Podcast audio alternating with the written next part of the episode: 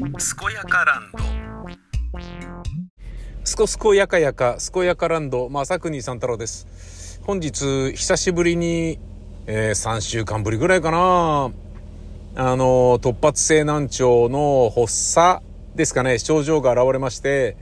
右側が、えー、耳鳴りが激しく、聴力がガクンと落ちるっていう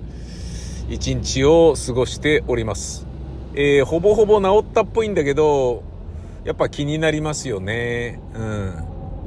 あのー、治ったのかなっていうふうに気になってるだけで、なんだかなっていうね。うん。朝からね、これ何が理由だかわかんないね、本当に。うん、気圧なのかなとか、なんか自分で理由をね、原因をこう、因果関係を、これに違いないとか、その求めたくなっちゃうんだけど、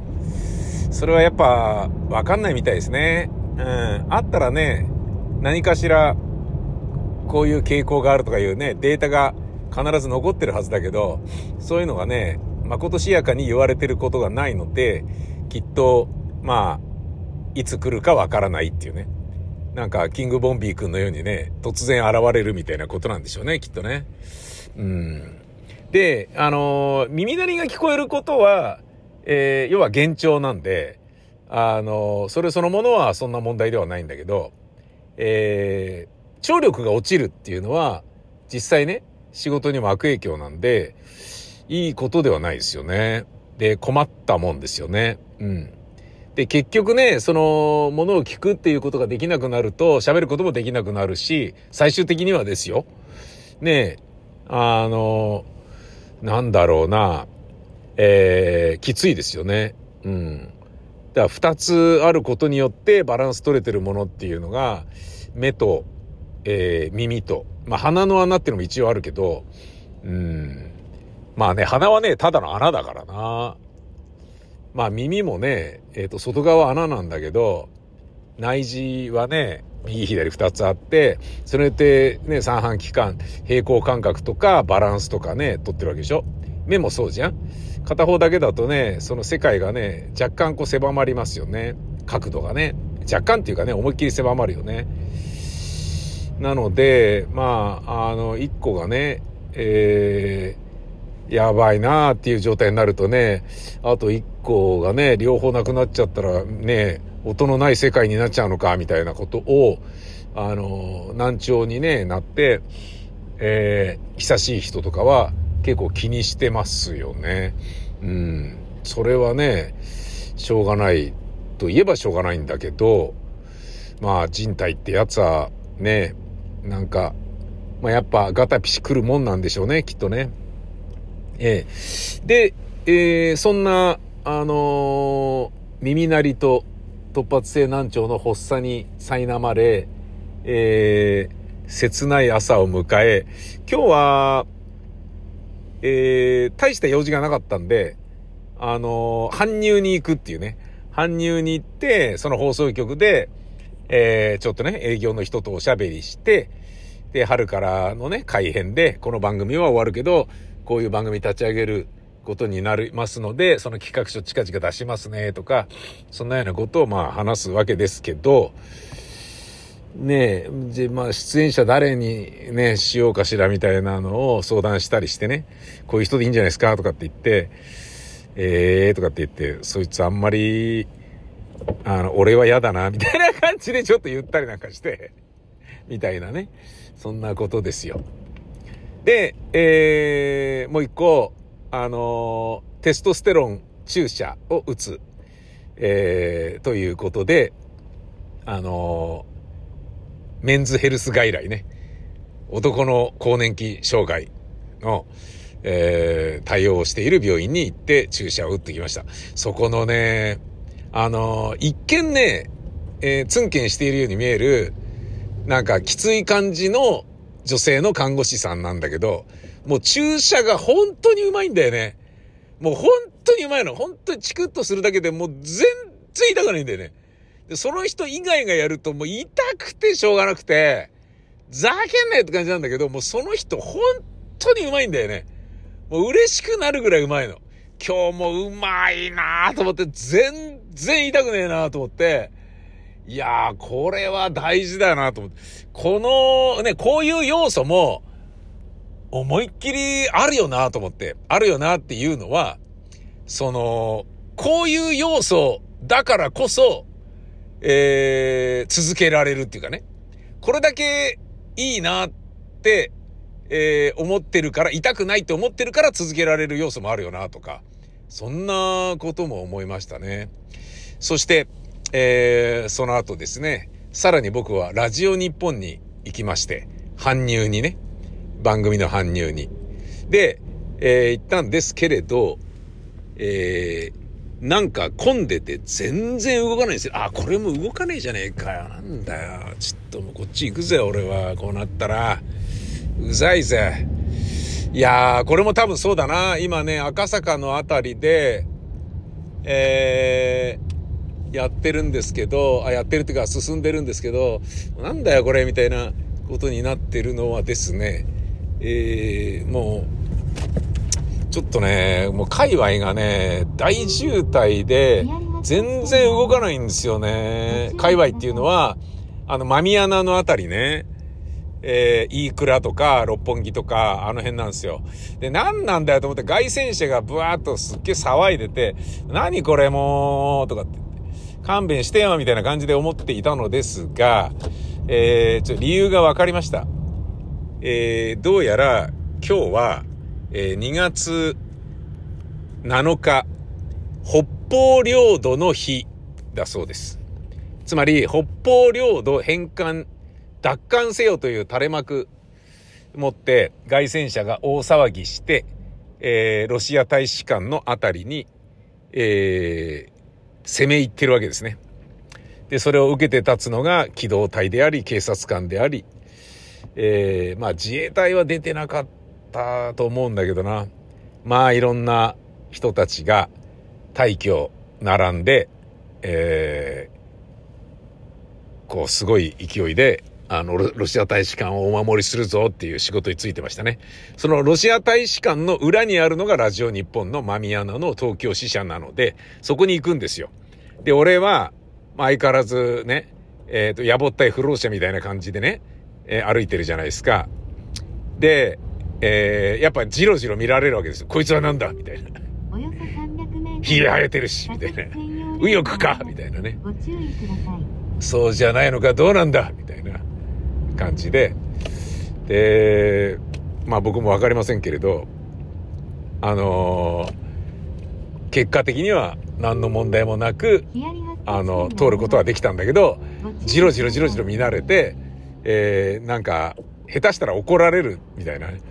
感じの、そういう日でしたね。すんごい物々しい感じだった。うん。ラジオ日本の皆さんはね、もう慣れっこだから、全然あれだし、で、まあ、ここのとこね、そのウクライナ侵攻始まってからロシア大使館のあたりは、まあ、常に物々しいんだけど、今日は本当にうるさかったな。で、ついになんか何人かがロシア大使館に、あのー、バリバリこう、なんか入ってったね。なんか警察に連れられて、なんとかのなんとかの、あ、あれをさせろよみたいな感じで、意見が通ったのか何なのかわかんないけど、まあ、しょうがないよね。うん。ださ、なんか別に大使館にどうこう行ったところで、なんか叶うわけがないじゃないですか。ねえ。その、どうなんだろうね。あれだけね、あのー、じゃあ善処するよって言って、いっぱい金とかいろんなね、条件をなんかこう、引き出しておいて、やっぱやめるみたいに、最終的にはケツまくるっていうのが、もうプーチンが散々やってきたことじゃないですか。で、日本はね、どれだけ金をむしり取られたり、ね、好きなようにあしらわれてきたのかっていうのを嫌ってほど経験してるわけで、そんなね、狡猾な、えー、大統領がね、しかもですよ、今回だってさ、絶対負けるわけないだろうに、なのに、その戦争反対をね、掲げる候補者が、えー、何十万人、十何万人分のね、なんか、あの、大統領に立候補するにあたり、必要な得票数っていう、みんなのサインを集めたにもかかわらず、そこに不備があるから立候補できないですよみたいな。で、ちょっとそれ、ね、証明しなきゃいけないからとおかまで待ってくれって言ってたのをようかまでしか待てませんみたいなことにされちゃって、下手したら立候補できないみたいな感じになってるわけですよ。それも明らかにどう見てもあのー、そいつにね、えーと、じゅうぶんのいちぐらいの、まあ、プーチンの得票率のじゅうぶんのいちぐらいのものでさえ、そいつに取らせたくないわけですよ。その人は多分負けるんですよ、立候補したところで。なんだかんだプーチンは、あの、うまいことね、国民を転がし倒してますからね。だけど、ちゃんと中にはね、その、洗脳されておらず、いや、この、ウクライナ侵攻おかしいでしょっていうふうに思ってる人たちたくさんいる。特に戦争に駆り出された人の親、家族、そして戦争で死んだ人の遺族。それはそうだよね。で、そこにあんまり声を上げてほしくないから、そういうふうなことをしてるわけですよ。その、立候補さえもさせないっていうような働きかけを裏でやってんだろうなってって俺は思ってるんだけど、まあ実際ね、その可能性が高いじゃないですか。ナワリヌイがね、あの殺されかかったりとかさしてね、もうよくもうなんかひどいところにね、刑務所、寒い刑務所にね一人をねあの押し込まれちゃって、それで言ったらね、あの香港人の周庭さんがね国際手配とかっていうのも、もうなんだそれっていう、中国ロシアのやることは本当におっかねえなってしか思わないんだけど、そんなプーチンの大統領を務める、えー、ロシアが、その、デモでね、日本で北方領土の日だからっつって、北方領土返せとかって言って、大きな声を出したところで、うん、そっか、騒いでるの？じゃあ返すねとかって言って、返すわけがないじゃないですか。じゃあなんでそういうことするんだろうなっていうのが、ちょっとよくわかんないですよね。なんか、なんだろうな、感情を発露したいっていうことなんですかみたいな、そういう風にしか思えないんだよね。だからなんかその学生運動と何も変わってない、本質的には。あの、要はその持て余すエナジーを発露させたいから、なんだ、あの、下馬棒を持って振り回してみたり、なんか火炎瓶を作ってみたり、なんか大学にね、えー、選挙してみたりとか、そういうことをやるわけでしょう。それもそういうことなのかなと思って、なんか別に潔くなる必要はないと思うんだけど、世の中には泣き寝入りしなきゃいけないことがたくさんあるじゃないですか。うーん、やったところでどうしようもないことってあるじゃないですか。うーん、例えば六ヶ所村ラプソディで言うと、反対しなければ賛成と同じなんだよって、反対って声を大にして言い続けなければそれは賛成と同じなんだよっていうようなことが六ヶ所村ラプソディ出てきますよね。同じようなことではあるんだけど、じゃあいつまで反対し続けられるんだと。で、反対し続けた後に何があるんだっていうね。反対し続けたことによって結果どうあれ後悔しない道があるのかっていうと、徒労でしかない部分ってあるじゃないですか。三里塚闘争でもそうじゃないですか。成田空港を作る時の話ね。そうやって考えると、うーんってね、なんか思うんですよね。この間ね、あの群馬の森の、えー、朝鮮人のね、えー、追悼碑を撤去するっていう前に、撤去の前に僕行きましたけど、 YouTube でもね、健やかチャンネルで配信しましたけど、あのー、あれをね、デモで反対とかって言って、えー、県庁所在地とかなんか市役所とかね、そういうところでやろうみたいな感じでね、散々皆さんやられてましたけど、俺の知り合いも参加してたみたいなのがなんかで見ましたけど、そうなんだと。ねえ、あのー、やるのはいいんだけど、それ、なんかね、なん、ね、効果があるのかないのかで言うと、ないじゃないですか。ねえ、ないし、えー、なんかなんだろうな、なんか子供があれ買ってあれ買ってってな泣きわめいてて結局買ってもらえないっていう、そのね泣きわめいてるっていうのと同じぐらい、なんだろうな、あのアナーキーなね、えー、無政府主義な無意味な、えー、余剰エネルギーの消費でしかないんじゃなかろうかっていう、そういう気がするんですよね。今日もね、思いましたね。これな、その、まあ、駆り出される警察とかも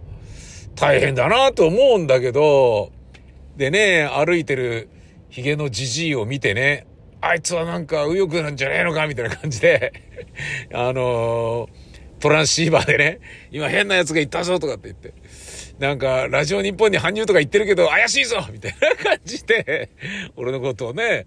チェックしてる人たちとかがね、駆り出されてたりするっていうね。で、ギロギロ睨まれながら搬入に行く俺も切ないしさ、何なんだろうな、誰が得すんのこのね、騒ぎみたいに思うんだけど、ただね、うん、いや、だからといって北方領土いらないじゃんみたいには全然思ってないですよ。うん、全然思ってないし、戻ってほしいとは思うし、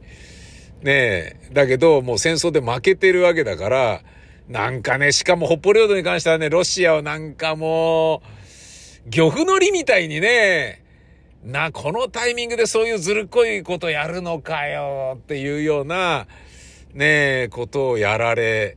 それがね、なんだろうな、お上手ねって決して褒められたような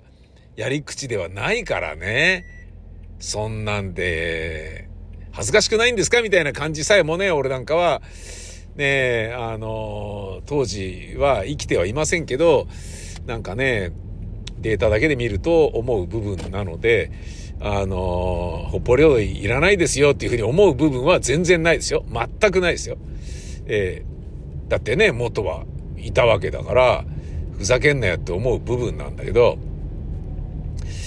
うん、だけど、うん、ね、なんか、やり方として言えば、まだお金たんまり取られながら、でもちゃんと交渉に当たっていたね、小泉純一郎であったりとか、安倍晋三もそうですよね、いろいろやってましたよね。結果ね、ただかすめ取られただけだったけれども、の方がまだ、ね、効果的で、で、そのやり方に関してね、もっとこうでき、できないんだろうかっていう風な意見を、えー、番組で議論しているテレビのワイドショーであったり、ニュース番組であったりに投稿するであったり、えー、意見書をね、放送局に送るであったり、もう直接ね、総理官邸にね、何かをね、陳情書を書いて送るなりとかの方が、まだなんじゃないのかなって思うんですよね。うん、だって絶対ないじゃないですか。えー、今年もまたデモに来てるの？じゃあ返すとかいうこと絶対ないでしょ。デモってやってみるもんだねとか、帰ってきたよみたいなこと絶対ないじゃないですか。なんか、うん、まあでもそういうことなんだろうな。そういうことっていうのは、俺みたいにね、意味がないんだったらやらない方がいいんじゃないっていう、その合理的に考えすぎるのが僕の悪いところでもあるけど、そういう人間からしてみたら理解はできないけど、だからといってダメと分かってても戦わざるを得ない部分があるんだよっていう、そういうことなんですかね。それってね、太平洋戦争で日本が負ける時のね、もう負けるの分かってんだけど、なる時引っ張りましょうみたいな戦い方をね、散々